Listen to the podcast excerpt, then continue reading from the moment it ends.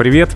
Я Олег Короткий, журналист и с недавних пор домашний пивовар. Вы слушаете подкаст «Два пива, пожалуйста». И сразу с порога. Минздрав, как говорится, предупреждает, но не договаривает, потому что любая крайность чрезвычайно опасна для вашего здоровья, включая чрезмерную выпивку. Мы пропагандируем культуру питья, поэтому два пива, а не одно. Не пейте в одиночестве. Если вам больше 18 лет, слушайте все подкасты. Ну и пейте в меру и только в хорошей компании. Два пива, пожалуйста. Герой первого выпуска. Юра Сусов, пивной сомелье. Спасибо тебе большое за то, что ты согласился на этот эксперимент, потому что это необычно не только для тебя, но и для меня. Это первое интервью э, в этой серии и первое вот в таком необычном месте. Где мы находимся? Олег, спасибо. Слушай, мы находимся с тобой на футболе Депо в заведении Берперинг. Э, у меня здесь так вот была деловая встреча, тоже обсуждали сотрудничество, пиво. Ну, логично предположить, что, наверное, ни водку, ни коньяк. А, и вот сразу, считай, после встречи пишем с тобой интервью. Пока я тебя ждал, э, я выпивал, понимаешь ли, безалкогольное пиво. ИПУ, Брудок. Говорят в России, что безалкогольное пиво – это первый шаг к резиновой женщине. Ты как, э, согласен с этим или это чушь Слушай, собачья? но ты выпивал один, а не в компании резиновой женщины, я бы заметил. Так что, в общем-то, я иногда тоже э, выпиваю безалкогольное пиво, и на самом деле я очень люблю э, безалкогольное пиво, потому что мне нравится вкус пива, и я не такой большой любитель именно, ну, напиваться там алкоголем, да, и вообще, когда ты работаешь в сомелье, и в отрасли от алкоголя бывает устаешь очень сильно и не хочется пить, но безалкогольное пиво это такая классная штука, которая позволяет тебе а, сохранить свою любовь к пиву, в принципе, и здоровье. А, у, на самом деле у безалкогольного пива есть очень-очень много плюсов. А, спортсмены, бегуны те же используют его как изотоник. Сейчас это уже достаточно такой известный факт. А, в принципе, пиво богато минералами.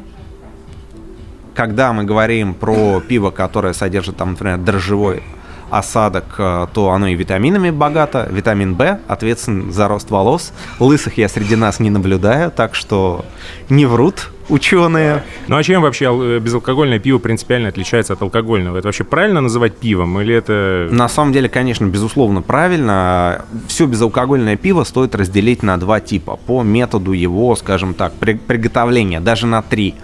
По сути, бывает сусло недосброженное, то есть, ну, как бы пиво полностью не прошло брожение. Или остановка брожения, есть такой метод. А, второй метод – это выпаривание, так как алкоголь, он по большому счету быстрее, чем вода, испаряется. И третий метод, самый классный, это молекулярная мембрана – Молекулярная мембрана, к сожалению, очень дорогая технология, и доступна она только пивгигантам. Например, лаборатория Карлсберг, э, точнее не лаборатория, а концерн Карл, Карлсберг, это Балтика та же самая. То есть Балтика нулевка, которая в принципе не является, наверное, самым вкусным безалкогольным пивом, но оно делается самым технологичным методом, молекулярной мембраной.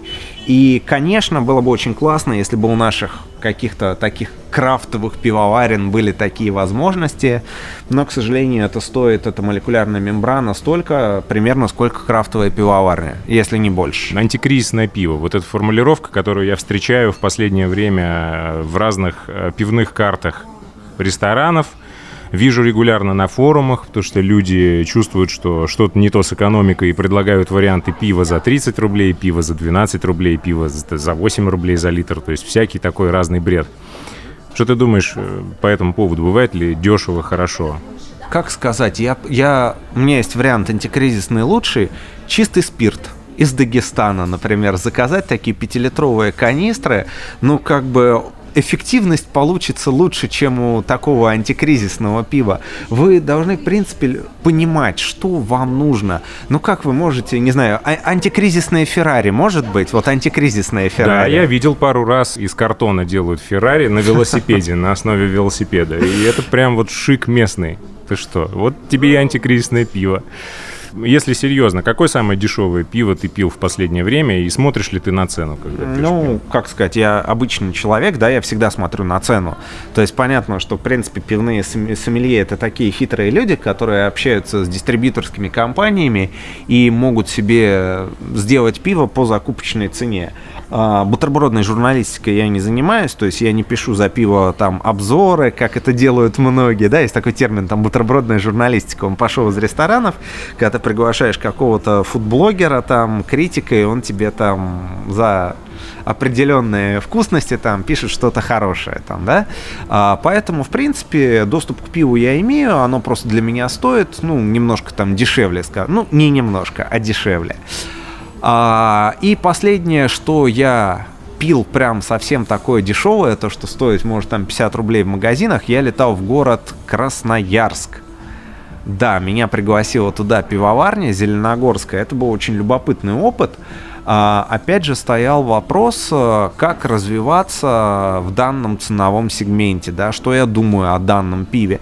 Это было очень интересно. То есть там продаются два пива, например, ну, таких два основных конкурента. Это Зеленогорская пивоварня и там пивоварня Аян из э, соседнего региона. И, ну, совершенно кардинально разные подходы. А Зеленогорская мне даже понравилась. В чем-то пиво было очень симпатичное. Конечно, когда ты пробуешь немецкий Hefeweizen 3,5 градуса крепости и с добавлением дополнительно сахара, то есть туда в состав идет сахар, понятно, что это не в стиле. Но само пиво получилось весьма забавным, то есть оно, как классический Hefeweizen, не уходило а, в гвоздику и вяленый банан, оно имело яркий аромат такого вяленого, вяленого засахаренного банана и сладковатый вкус, и это было даже забавно. Я скажем так, я прекрасно понимаю, что оно не в стиле, как бы, что немцы никогда не сделают такой хефе. Но, черт подери, просто как пиво. Вот я себе всегда задаю вопрос. Так, давайте отбросим ценовую политику, давайте отбросим вот эту вот этикетку, давайте просто оставим напиток в бокале. Хочется ли мне его выпить? Ну, хотя бы просто сегодня, может быть, не каждый день там, может, это не станет моим любимым пивом. Но да, я ответил, что ну да, это, это забавно. Потом подумал о цене, то что это стоит реально 50 рублей на полке магазина. Как бы, ну, давайте возьмем Балтику пшеничную, да, за эти деньги и сравним, что я захочу пить больше. Угу. И опять же, возьмем денежный ресурс, который есть у концерна Карлсберг и пивоварни, которая находится в Красноярске, в закрытом городе, рядом с ним, в Зеленогорске. И сварить пиво, которое бы стоило столько за такие деньги, черт подери, они стараются. И я думаю, что, в принципе, есть много пивоварен и локальных, и, ну, из массовых брендов, да, уже у всех, наверное, на слуху эти хамовники там, да, там ПК. Ну, не дурное пиво, по крайней мере, если ты едешь куда-то с друзьями там на рыбалку, и там нет твоего любимого крафтового магазина или бельгийской броссерии где-нибудь там посреди леса, то почему бы не заехать в местный супермаркет и не взять там бутылочку хамовников и просто ее выпить, не выпендриваясь, да, и просто как пиво. Ты знаешь, о чем я сейчас думаю? Я тебя слушаю, ты прекрасно рассказываешь о пиве, и у меня уже слюноотделение активное начинается, когда я слышу какие-то там описания э, вкусовых характеристик. А каково людям, которые слушают этот подкаст за рулем? Представляешь, как они нас сейчас ненавидят? А, что Ведь ненавидеть? Им, им же тоже хочется, а они вообще не могут не то что позволить себе, а даже думать об этом опасно, мне кажется, когда ведешь машину ну, просто остановитесь на парковке любого супермаркета, зайдите в отдел с пивом и найдите себе безалкогольное пиво. Сейчас концерны активно эксплуатируют тему безалкоголки, как минимум потому, что это реклама. Ты можешь да, сделать да. Левенброй безалкогольный там, И только да? тогда рекламироваться, да. По сути, это по правда. сути, да. И это вполне хороший продукт. И я так часто балуюсь, я еду с банкой безалкогольного пива. А, у безалкоголки один огромный плюс в сравнении с газировками и соками. Там нет сахара. Да. И безалкогольное пиво это намного полезнее, чем бутылка колы или пачка сока. И у тех людей, которые слушают за рулем наш подкаст, есть возможность, в принципе, почувствовать себя человеком. И даже такую некий дух бунтарства с банкой пива, пусть и безалкогольного, за рулем. Мимо поста. Да, мимо поста. И банку еще из окна выкинуть. Не, ну это некрасиво, ребят. Не надо, не делайте, не слушайте Юру, он так в сердцах. Я надеюсь. Слушай, э, давай про треклятый коронавирус и про карантин, который случился, и, видимо, грядет еще один. Э, в Европе из-за карантина вылили огромное количество пива, просто потому что не успели раздать и раздавали, проводили разные акции. Наверняка в России тоже не все продали, все, что было сварено. У тебя нет информации вообще, как это происходило в нашей стране? Я слышал и видел, что там Шпатен, который там с отпускной ценой в 270 рублей продавался по 149, только ради бога заберите. А, а что уж говорить про остальных? Наверняка выливали. Как тебе сказать, вот эта вот особенность работы в нашей стране, у нас никогда ничего не выливают. Вот я поэтому Во-пе- и спрашиваю. во- да. Во-первых, пиво, которое надобно бы вылить, у нас непорядочные пивовары везут его, например, на фестиваль и проливают там за фишечки. Мгм.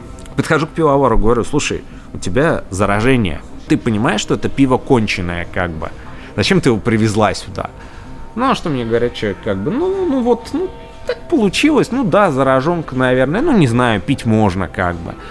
Это одна, как бы, такая история с непорядочными пивоварами, но, слава богу, это было давно, сейчас такого все меньше и меньше, потому что люди уже наработали некие бренды и дорожат репутацией, ну, стараются, по крайней мере. Откровенно зараженное все же выливают. Неудачное, ну, бывает, продают зачастую. А есть еще третий вариант, как поступают порядочные пивовары, они едут к самогонщику, и дальше начинается уже совершенно другая история. Касательно импортного пива, так как я, скажем так, связан немножко с этим, я не буду называть бренды, но я назову цены. Одно известное пшеничное пиво, которое с отпускной ценой рублей тоже так под 300, фура, минуя склады, ушла по 50 рублей за литр. Дешевле только даром. Или хамовники Венская. Ну, как бы да. А бельгийское пиво, его продавалось очень много. 77 рублей за литр.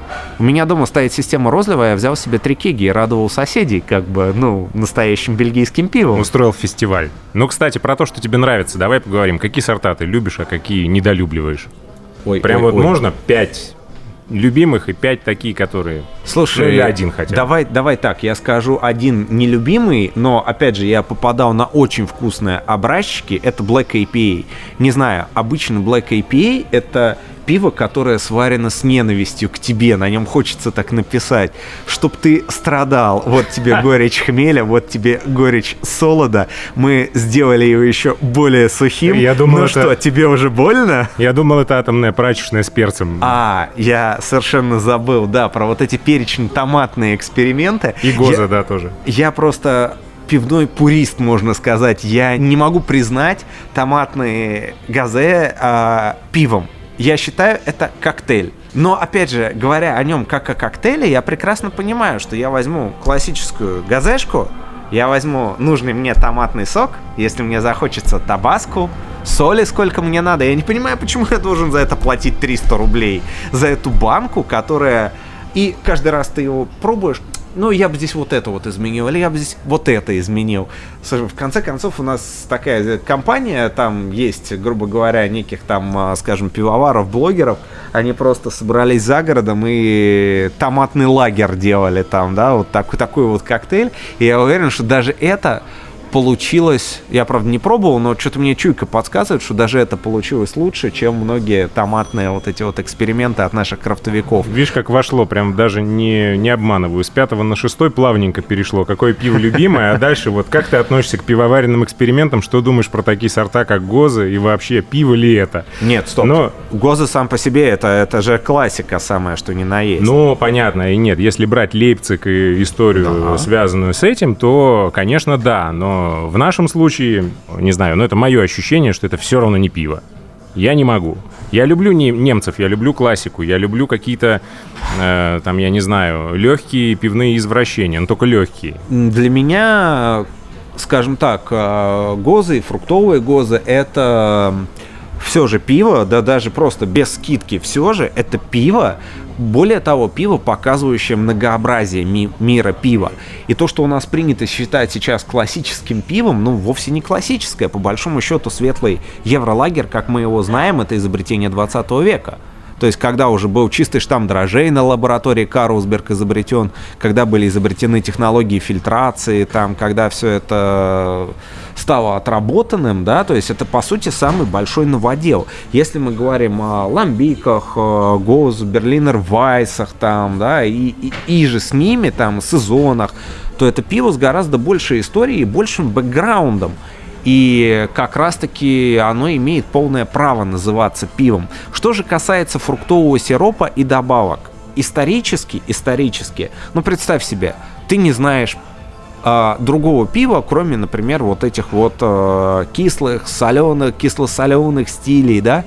И э, люди немножко уставали от таких вкусов, и опять же какие-то дефекты было бы гораздо проще э, замазать фруктовыми сиропами.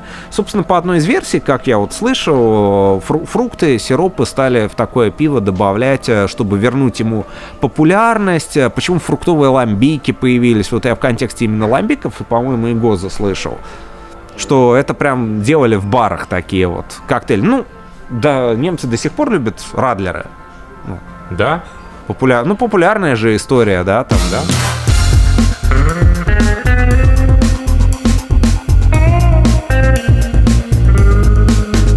Два пива, пожалуйста. Есть такой популярный среди любителей вина набор, нос вина, ну еще другие разные наборы. Есть вот эти по 80, по 56 там э, ароматов, наборы пузыречков, где у тебя просто все-все-все-все-все возможное.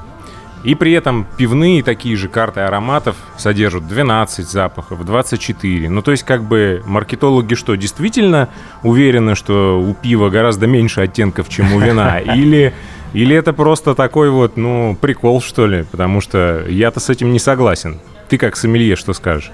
А здесь вопрос гораздо сложнее, гораздо глубже. А, обычно вот эти наборы, они содержат дефекты.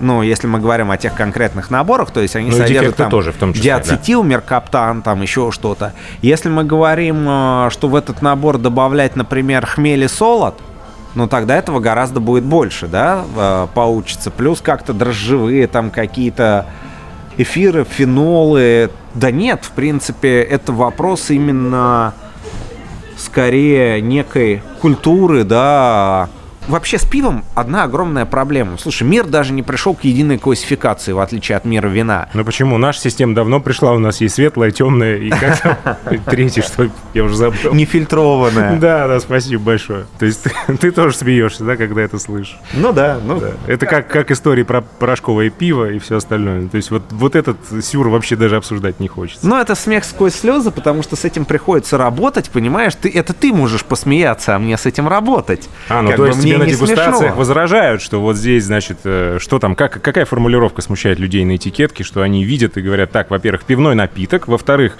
хмели-продукты, что за хрень, почему не хмель, э, в-третьих... Ты слишком далеко идешь, это эль, а мы хотим пива. А, то есть понимаешь? То есть, да, все, я понял. Я был вообще не в той парадигме. Ладно. Ну, ты вкратце так, э, в общем-то, уже ответил на вопрос э, о том, как ты относишься к э, закону о чистоте немецкого пива как я понял. А есть такой закон? Ну, слушай, есть такое понятие, и сами немцы даже не знают, что там в этом законе было изначально прописано, и то, что там дрожжей вообще в помине не было, потому что тогда о них не знали, когда писали этот документ 1000 какого там 516 да. года. Есть некий документ, на который все ссылаются, но при этом не каждый знает, что же там можно, а чего нельзя.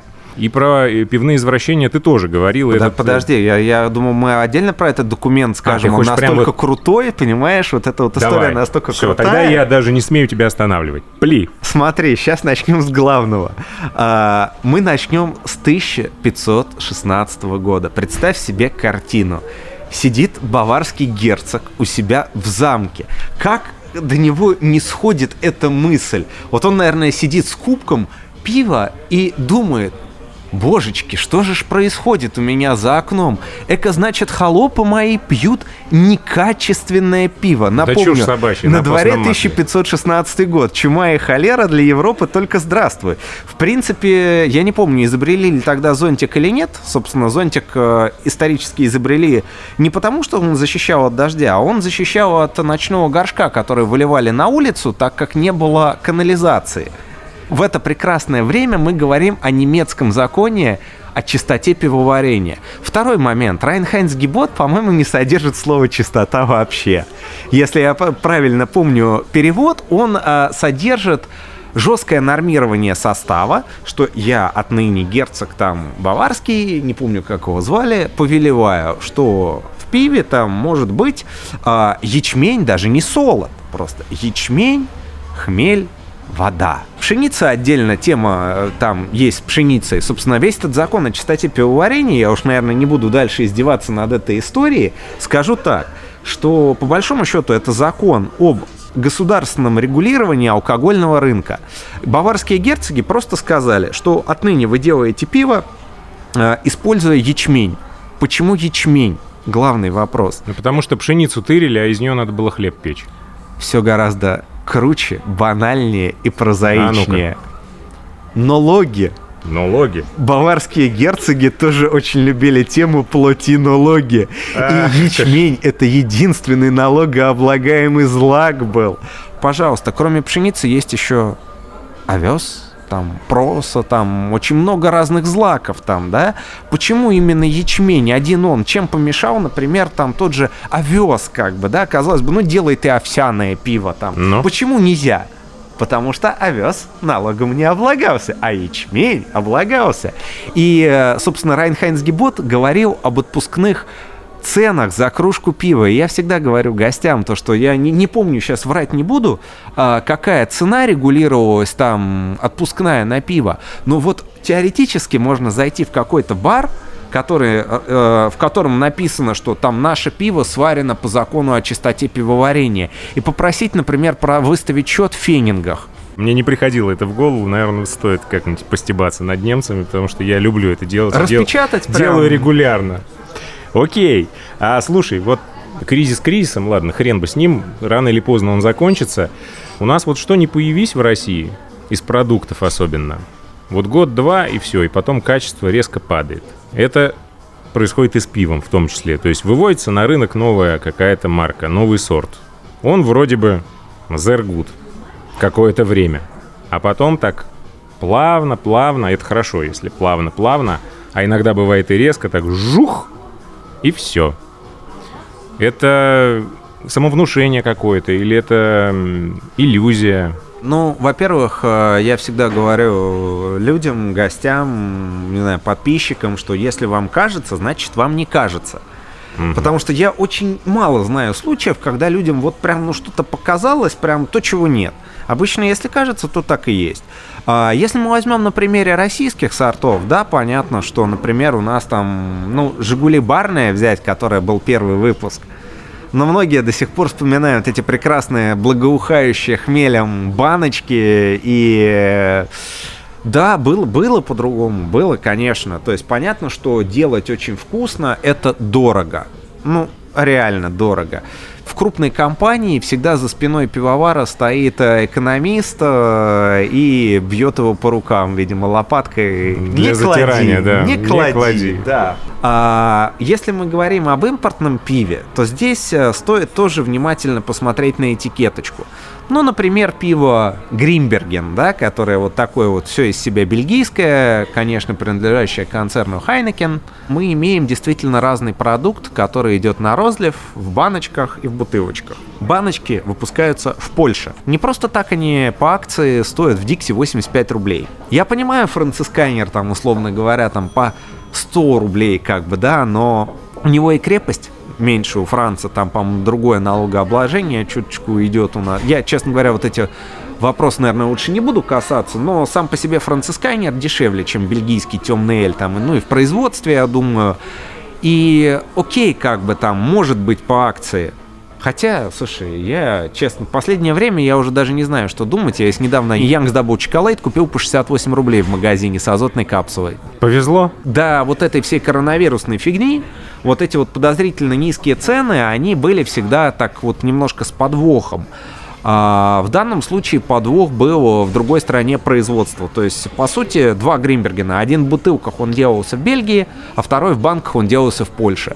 Один стоит, условно говоря, там 150, второй 85. Слушай, ну тогда уже скажи, что думаешь про пивные фестивали, потому что вот для многих это маркетинг чистой воды, и э, люди, может быть, это и знают, но не понимают до конца, как это устроено. Э, для них фестивальное пиво это какое-то особое такое, знаешь, классное, что-то такое типа эксклюзив какой-то. Вот, но немцы же сами знают и никогда не будут пить фестивальное пиво, потому что они знают, что оно варится в ППХ, потому что его выпивают там адскими килотоннами и эм, бегом-бегом, э, но если это Октоберфест, ладно, там не сильно много любителей именно вкуса и аромата, да мне кажется, в этом пьяном угаре просто все смешивается, и когда оно проходит, э, или он проходит, этот угар, э, ничего не остается, кроме э, ощущения вот этого прошедшего безудержного веселья. А когда это действительно ароматическая и вкусовая бомба готовится, которую презентуют не на Октоберфесте, а где-нибудь на э, Браубивиале в Нюрнберге, да, и там пивовары с, из разных стран приезжают, чтобы козырнуть своими фирменными сортами, они никогда не привозят туда фестивальное пиво, потому что его не оценят попросту. Слушай, ну ты, во-первых, обозначил уже в вопросе два типа фестивалей, да, давай разделять. То есть э, Браубивель это тоже фестиваль? Как Октоберфест, понятно, что там десяток пивоварен и не так много, немного сортов, и особо в этом фестивального ничего нет. Я с тобой абсолютно согласен, но большинство людей все же это привыкли называть фестивалем.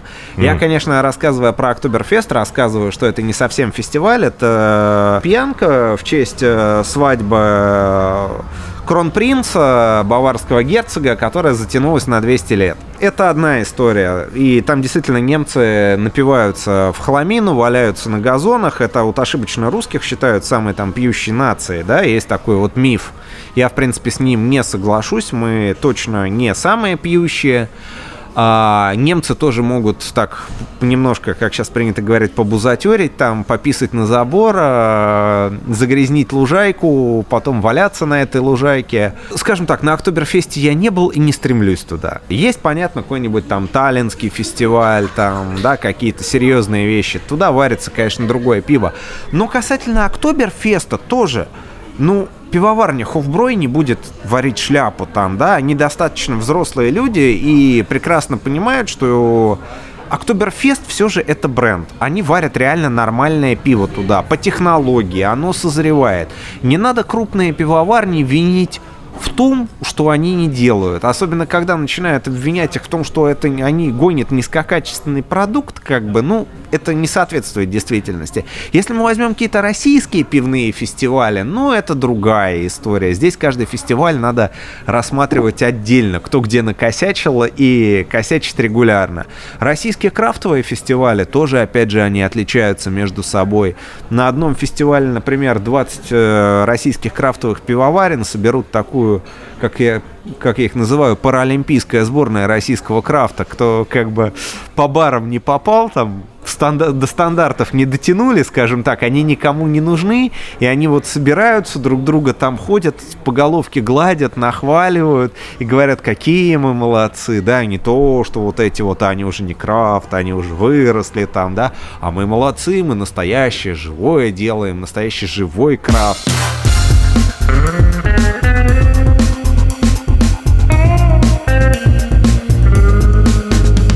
Два пива, пожалуйста то, что стоит в Ашане на полке под вывеской крафт, это вообще крафт? Или это прям... Слушай, там много чего бежать, стоит. Бежать. Я, я, если, если честно, я давно не был в Ашане, я в Глобусе закупаюсь. Ну хорошо, в Глобусе там не сильная большая разница между этими полками, потому что... Нет, ну в Глобусе много немецкого пива, типа там Шленкерла продается, там э, всякие разные, и Хофброй там тот же самый стоит.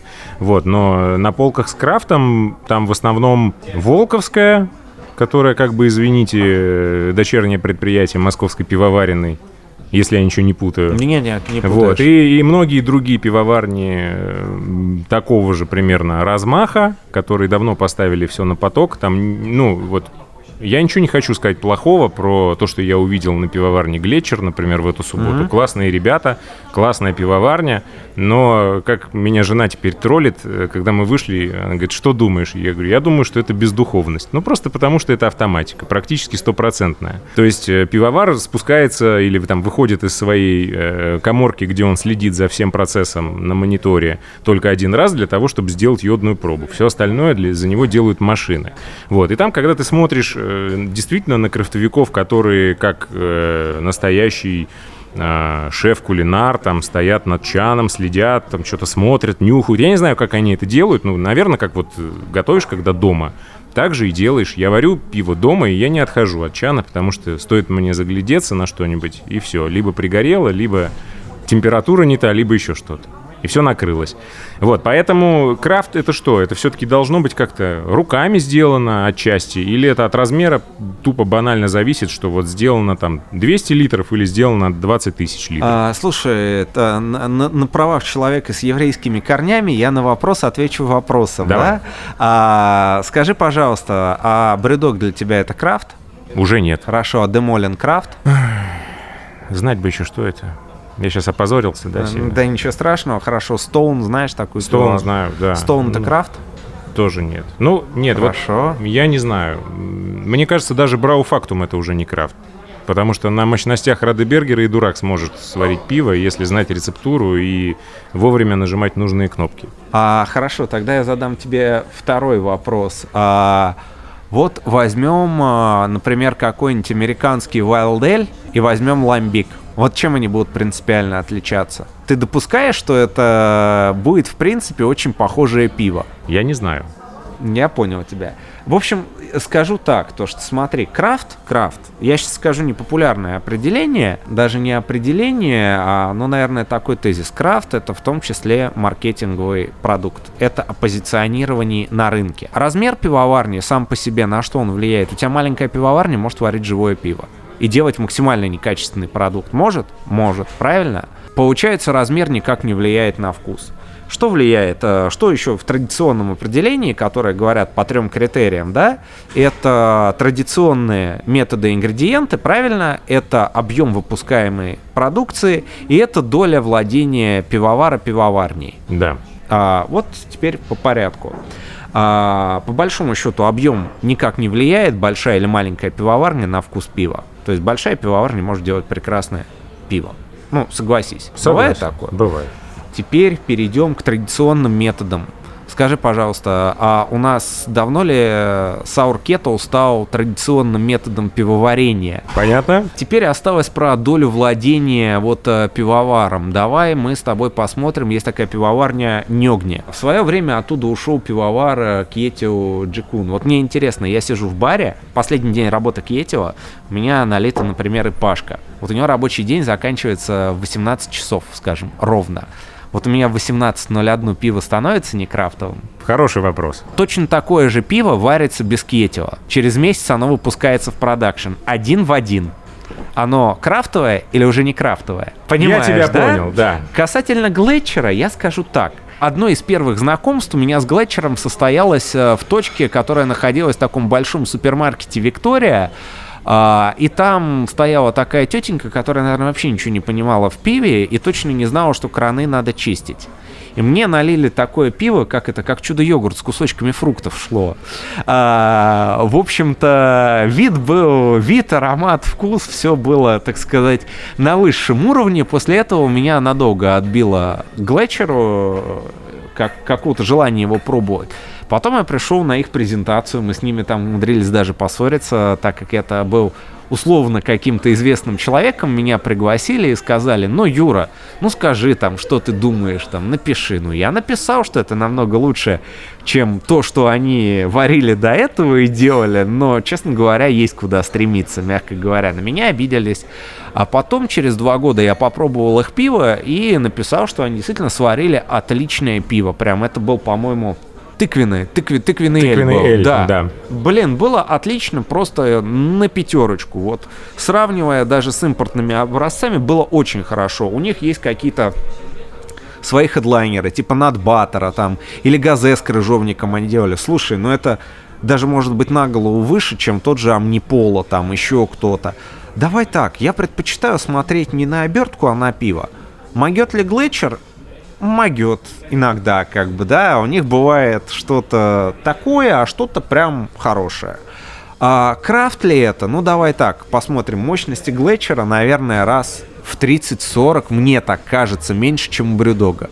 Понимаешь? Да, где-то так. По меркам, у Брюдога уже 5 пивоварен. Брюдог не один, как бы, да, уже 5 пивоварен. Глетчер, он маленький.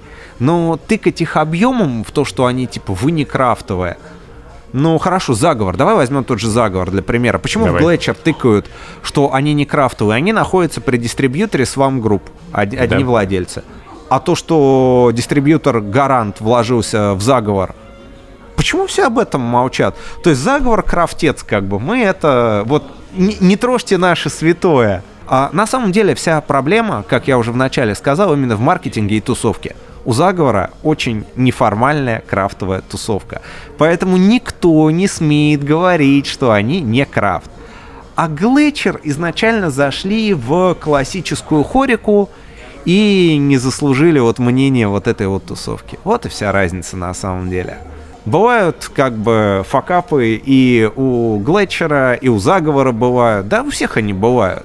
Ну, не ошибается тот, кто ничего не делает, это понятно. Да. Ясно. Так что я коротко о конкурентах сказал хорошее. Да, кстати, я надеюсь, что Анора Мищенко, даже если слышит этот выпуск, она не откажет мне в удовольствии задавать ей вопросы, также вот э, сидя тет-а-тет о том пиве, которое варит пивоварня Глетчер. И, кстати, эль э, тыквенный, который я там дегустировал буквально несколько дней назад, на мой вкус развалился на два составляющих компонента. Это на пиво и на тыкву. И мне кажется, так не должно быть. Ты знаешь, э, я пробовал, э, например, тыквенный эль, который американский, да, вот такая там от Эндерсон Вэлли. Эндерсон Вэлли, например, у него во вкусе прям охмеленка, такая сухость, то есть вот он прям выверенный. Тыква, только тыква и специи, только в аромате. Я не могу тебе сказать, что правильно так или сяк, как бы, ну, я пробовал тыквенный эль, который от Глетчера. Это тоже вкусно. И это имеет место быть. И на самом деле, как мне рассказывали, опять же, не знаю, насколько достоверная информация, что Анора хотела сделать полностью из тыквы его, но ей пришлось, э, чтобы это вообще легально было продавать, все же добавить туда солода. А мне, безусловно, нравится, куда Глетчер двигается, и я не знаю, мне сложно оце- оценивать в рамках стиля тыквенный эль, так как э, не особо много образцов есть на рынке, вот на так. российском. Но если объективно. Оценивать же пиво надо в сравнении. Это точно. Слушай, ну ладно, раз мы так глубоко копнули, и ты так смело высказываешься по поводу э, тех пивоварен, которые мы упоминаем, и ты упоминаешь, и я упоминаю, давай тогда так. Вот есть такая ассоциация крафтовых пивоваров «Крафт Депо». Из нее растут вот такие ушки московской пивоваренной компании. Они издают журнал, у них есть сайт, они проводят какие-то фестивали.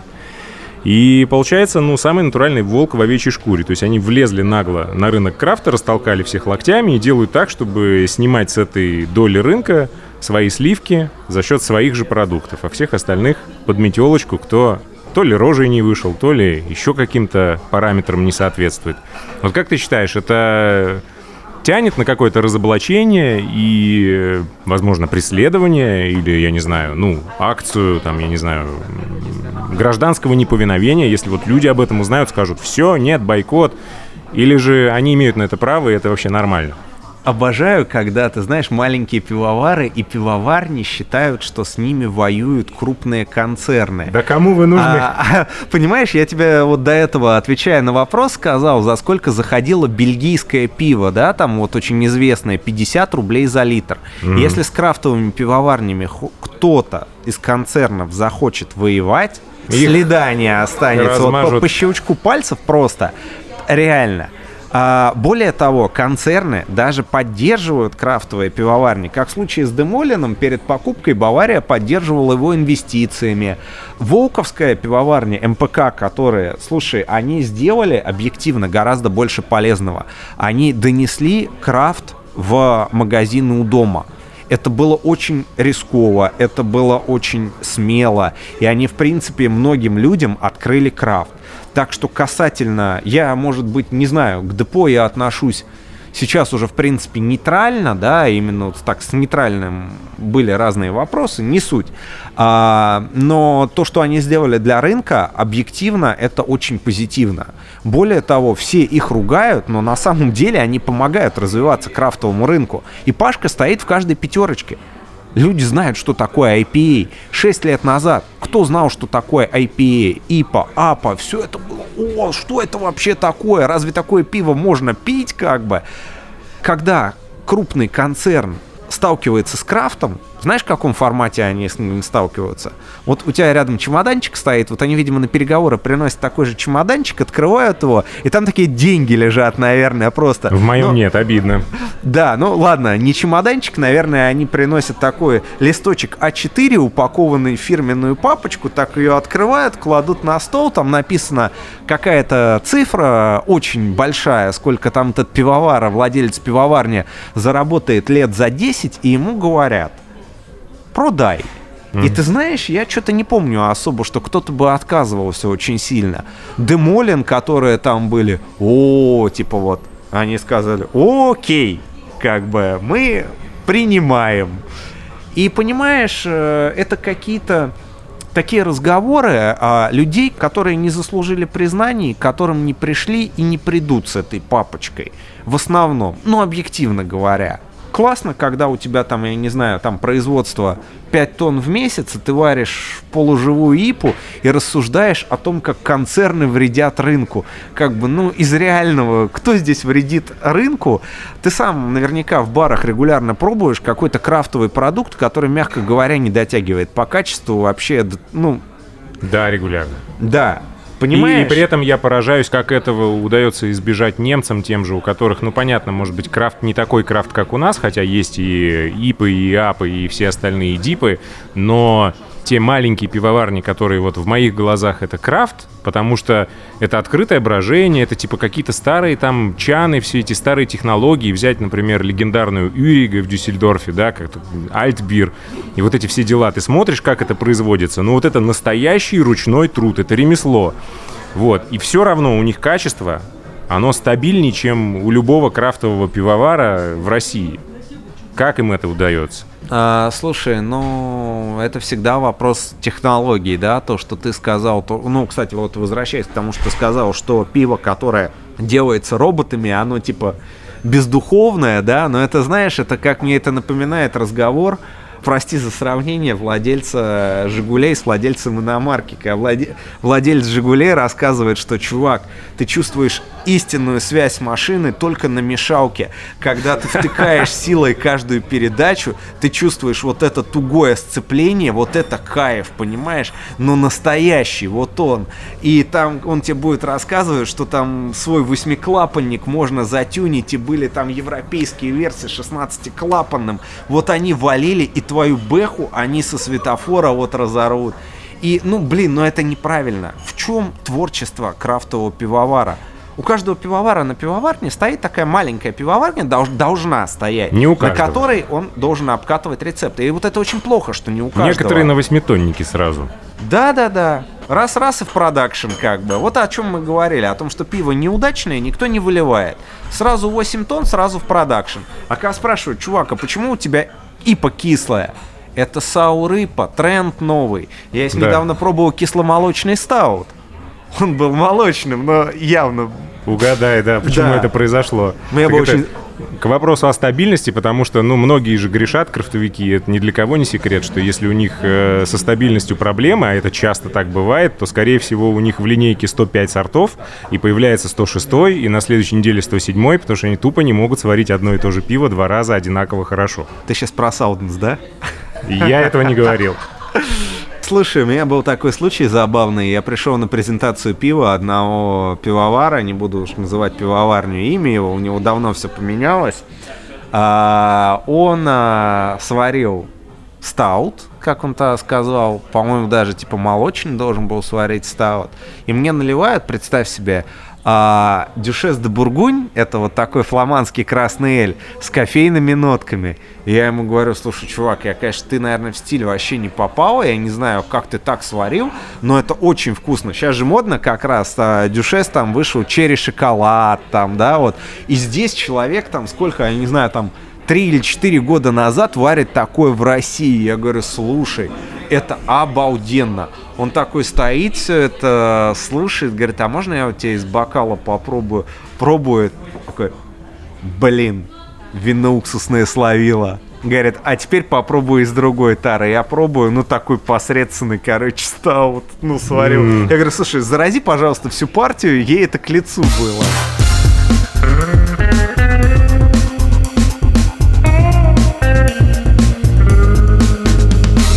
Пива, пожалуйста. Ты можешь на вкус отличить пиво из банки и пиво из бутылки? Или это опять э, тупой вопрос для тебя как сомелье, и он не имеет ничего общего с теми банками, которые были там 30 лет назад, когда они отдавали алюминием, и уже научились они, я имею в виду производителей тары, делать банки, которые не отдают никакой металл в напиток? Слушай, металлом точно никто не отдает, но баночное пиво имеет свои особенности, да, это особенно хорошо знать, если знать какой-то конкретный образец, тот же, да даже далеко ходить не надо, тот же возьмем францискайнер, который в банке бутылки будет сильно отличаться вот из масс-маркета. А, возьмем, опять же, кого можно взять? А, ну, с Гринберген, видишь, другая история. То есть э, банку делают в Польше. По сути, это другое пиво на другом заводе делается. Uh-huh. А, здесь надо понимать, про какое конкретно мы пиво говорим. То есть, ну, те, теоретически, да, можно, но с кучей оговорок. Но есть же пиво, которое льется и в банку, и в бутылку. Типа там какая-нибудь, ну, условная Балтика нулевка. Она есть и в банке, и в бутылке. Все равно по вкусу будет отличаться. Ну, в большинстве Чем? случаев реально отличается. А, карбонизацией, а, в зависимости от производителя, например, вот говоря про крафтовиков, столкнулся недавно, что у одних э, банка хватало больше кислорода, пиво в банке наоборот окислялось быстрее. То есть считается как, что банка не пропускает солнечный свет, э, и поэтому хмель сохранится лучше. Но получилось точно наоборот, потому что баночная линия была недорогая, и пиво при наливе хватало много кислорода, который, собственно, окислял хмель. Получилось, что банка более губительна для хмеля оказалась, нежели бутылка. Поэтому здесь очень много нюансов. Нельзя сказать, что гипотетическая банка, гипотетическая бутылка, надо говорить конкретно. Да, я видел, да, на той же Браубивиале условно оборудование, когда банка сначала заполняется углекислотой, только потом пивом, то есть пиво вытесняет углекислоту, кислород не попадает, так как углекислота тяжелее воздуха и быстренько хлоп крышечку и закрутили. Это один сценарий. И второй сценарий, когда у тебя обычный пистолет с пеногасителем, там человек сидит и из кега или прямо из ЦКТшки фигачит в эти банки, и понятное дело, что никакого вытеснения кислорода никаким э, углекислым газом там нет. Ну да, ты понимаешь, о чем я, поэтому нюансов много. Если говорить, ну, об э, именитых или проверенных производителях, если одно и то же пиво в банке и в бутылке, то что выберешь? Не могу сказать про конкретно какой образец. Если францискайнер, выберу, скажем, банку, да. Если мы говорим про пиво Лев, однозначно бутылку или розлив даже. Угу. Понятно. Хотя это один концерн как бы делает. Вот что интересно. Это инбеуское пиво. И то, и другое. При этом вот бывает по-всякому. Слушай, давай, знаешь что, не, наверное, не все знают, а может быть все уже знают. Давай вспомним съемку программы «Удивительные люди». Всякий раз, когда я думаю, с кем мне предстоит общаться, я пытаюсь найти какие-то записи, посмотреть, как человек говорит. И мне было удивительно наблюдать тебя в этой программе. Ну, во-первых, э, стиль общения и манеру, и второе, то, что ты угадал 4 сорта из четырех предложенных, или 5 из 5, или 4. 4. 4 из 4. Раух, вот мои друзья классифицируют на две категории. Это шленкерла, которая доступна здесь в России, это для них пиво с изолентой, то есть я одно время от него тащился, они мне говорят, ты пьешь пиво с изолентой. Я говорю, да, я иногда грешен, я люблю виски Лаговулин 16-летний, который тоже отдает вот этими кирзовыми сапогами, и мне это нравится. Жена в те вечера, когда я выпиваю эти напитки, вежливо говорит мне, пожалуйста, ложись спать в ту сторону. Вот дыши от меня подальше. А, с другой стороны, есть нежнейший копченый э, раух на пивоварне Вирман. я не помню, домашняя пивоварня, как называется, но неважно, это тоже как бы их лавочка, и оно совсем другое. Но тут тебе дали раух, ты его правильно определил, потом ты определил еще, еще три сорта. Мой вопрос в чем?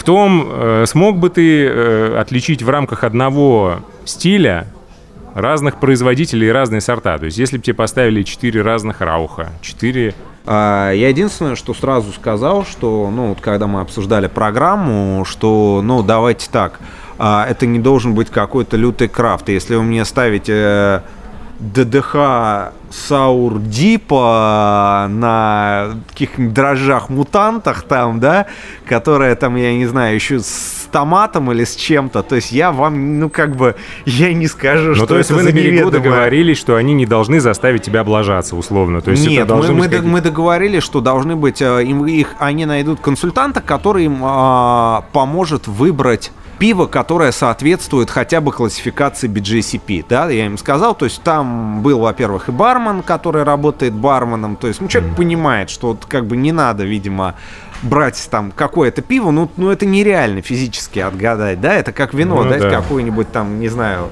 барматуху там и сказать, из какого это региона. Оно сварено, сварено там, условно говоря, вино сварено. да, может и сварено где-нибудь это. Скурено. В, в, в, в Дагестане, там, условно говоря, или что-нибудь такое. А, понимаешь, то есть э, все должно быть в пределах разумного.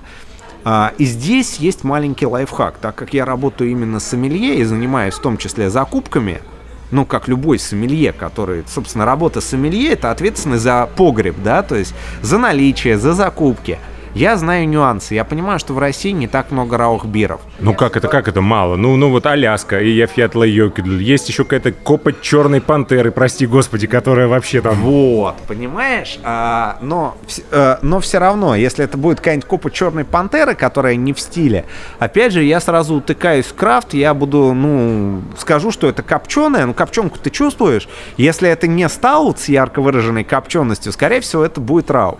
Касательно шленкерла, силы, как ее угадать. Но это самый популярный раух, да, то да. есть, скорее всего, я понимал, что 100 бутылок можно закупить, э, ну, в каком-то фирменном магазине, условно говоря. А это реально 100 бутылок были? То есть это действительно Ну, насколько были... я понимаю, что да. То есть, ну, я не заходил туда, как бы, я, Слушай, я не, не лень видел. же было людям все эти этикеточки отмывать. Это же адский труд. С некоторых бутылок еще хрен отмоешь. Телевидение мы же не видим всю вот эту вот скрытую часть, и я вот общался с продюсерами. Я не заглядывал туда, так как были изначально договоренности, что они сами поняли, то, что даже по форме бутылки я смогу сказать, что это за пиво. Ну, ну как да, минимум. Да, ну, ты вежливо отворачивался, да, все Я это вежливо видели. отворачивался, Слушай, это, да. это мы тоже проговорили, что я смотреть не буду.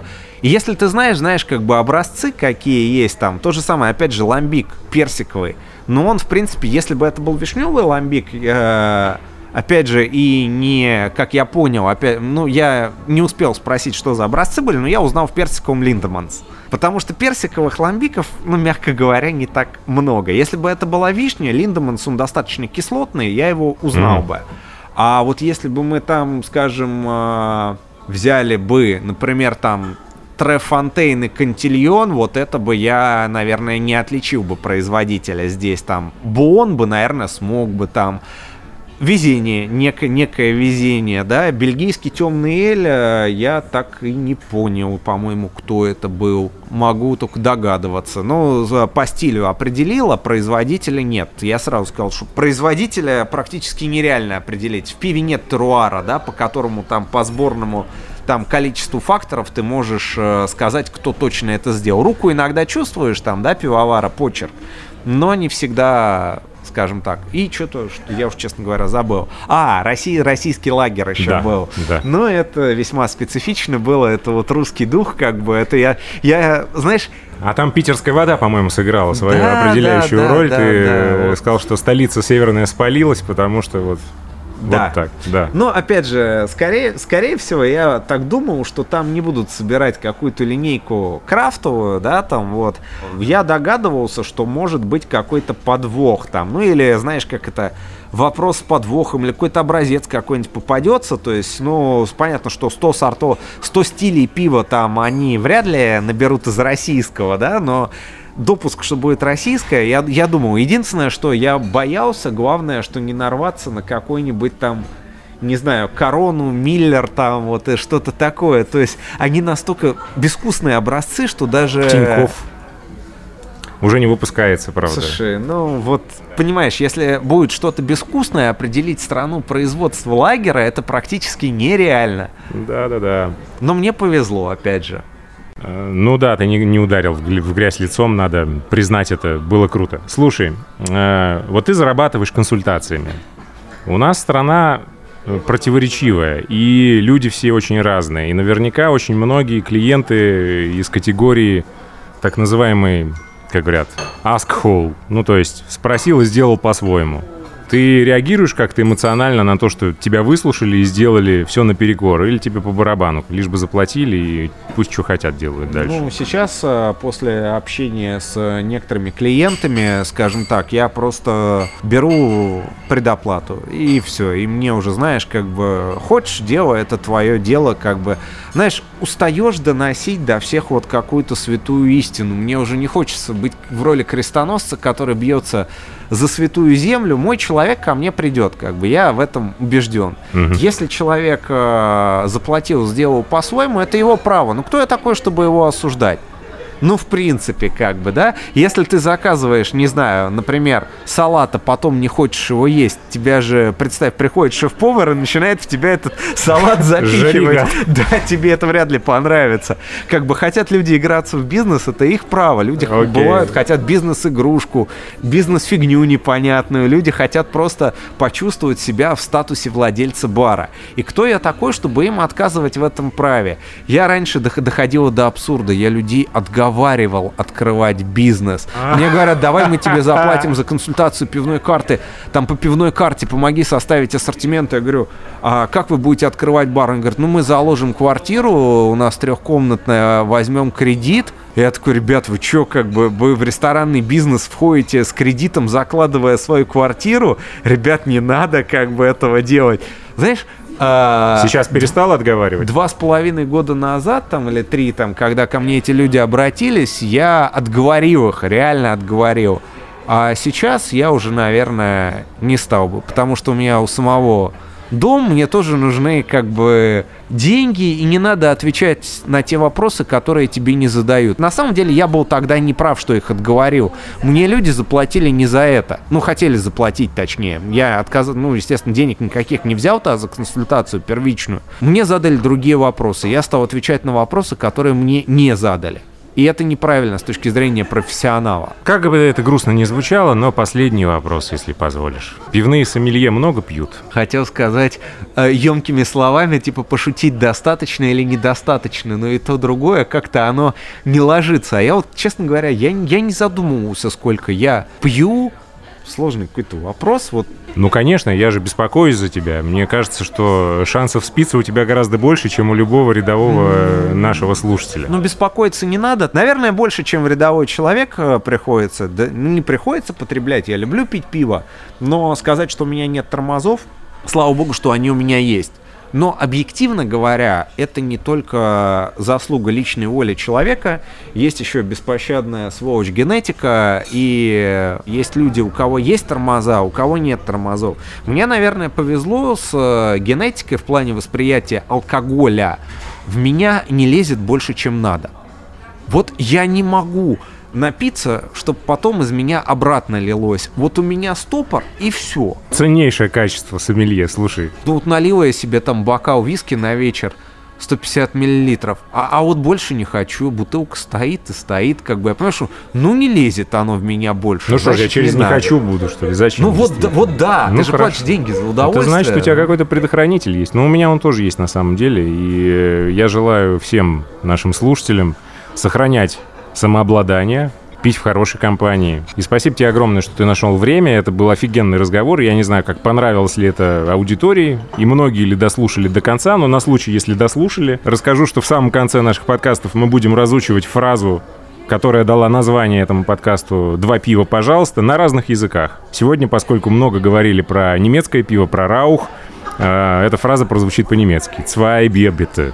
«Zwei Bier bitte». Zwei Bier bitte. Очень хорошо. Подписывайтесь на канал «Два пива» в Телеграме. В него же присылайте вопросы и замечания. Для этого есть и почтовый бот, и комментарии. Я Олег Короткий. Напротив меня пока еще сидит Юра Сусов, сомелье, прекрасный человек. Я надеюсь, что мы не последний раз видимся и общаемся на тему пива. Всего Олег, хорошего. Спасибо, всем пока. Два пива, пожалуйста.